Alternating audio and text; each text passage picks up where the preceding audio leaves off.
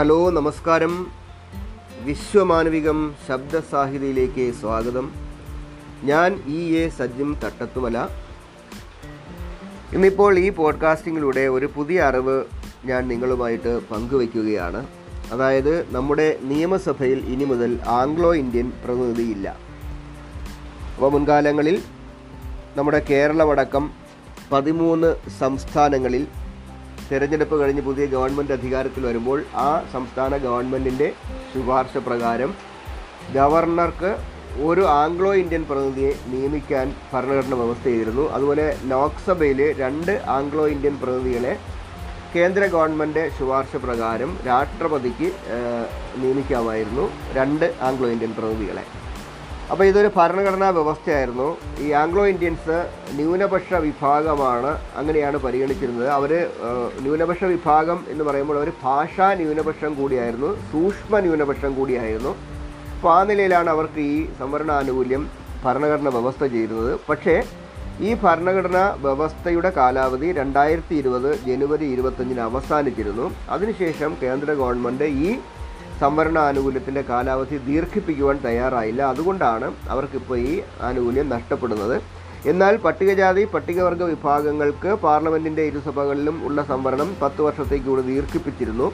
എന്നാൽ ഇവരുടേത് ദീർഘിപ്പിച്ചില്ല. അതുകൊണ്ടാണ് അവർക്ക് ഈ സംവരണ ആനുകൂല്യം നഷ്ടപ്പെട്ടത്.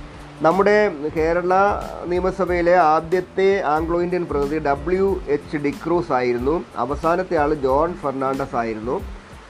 നാല് പ്രാവശ്യം ഇരുന്നിട്ടുള്ള ഒരു ആംഗ്ലോ ഇന്ത്യൻ പ്രതിനിധിയുണ്ട് സ്റ്റീഫൻ പാതുവ അതുപോലെ ലൂലി ലൂഡി ജൂയി ലൂഡി ലൂയിസ് അതുപോലെ സൈമൺ ബ്രിട്ടോ സൈമൺ ബ്രിട്ടോയുടെ അച്ഛനായിട്ടുള്ള നിക്കോളാസ് റോഡ്രിക്സ് ഇവരെല്ലാം നമ്മുടെ കേരള നിയമസഭയിൽ ആംഗ്ലോ ഇന്ത്യൻ പ്രതിനിധികളായിട്ട് ഇരുന്നിട്ടുള്ളവരാണ്.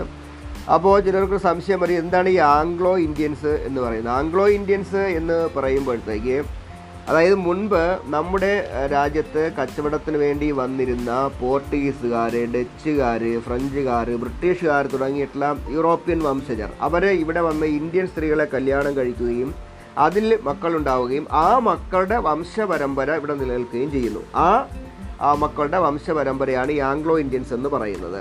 അതായത് യൂറോപ്യന്മാർ ഇവിടെ വന്ന് ഇവിടുത്തെ സ്ത്രീകളെ വിവാഹം കഴിച്ച് അതിലുണ്ടായ കുട്ടികളുടെ വംശപരമ്പര. അക്കാലത്ത് കച്ചവടത്തിന് വേണ്ടി ഇവിടെ വരുന്ന യൂറോപ്യന്മാർക്കൊക്കെ വിദേശികൾക്കൊക്കെ ഇവിടുത്തെ സ്ത്രീകളെ വിവാഹം കഴിക്കുവാൻ രാജാക്കന്മാർ അനുമതി നൽകിയിരുന്നു.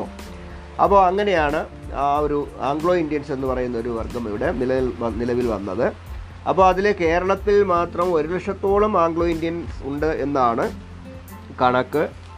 ഇവർക്ക് നിയമസഭയിൽ അംഗങ്ങളായി കഴിഞ്ഞാൽ പിന്നെ രാജ്യസഭയിലേക്കും അതുപോലെ രാഷ്ട്രപതിക്കും വോട്ട് ചെയ്യാനുള്ള അവകാശം ഉണ്ടായിരുന്നില്ല. ബാക്കി എല്ലാ അവകാശങ്ങളും ഉണ്ടായിരുന്നു. അപ്പോൾ ആ നിലയിലുള്ളൊരു സംവരണ ആനുകൂല്യമാണ് നഷ്ടപ്പെടുന്നത്. അപ്പോൾ നമ്മുടെ നിയമസഭയിൽ ഇനി മുതൽ ആംഗ്ലോ ഇന്ത്യൻ പ്രതി ഇല്ലാതാവുകയാണ്.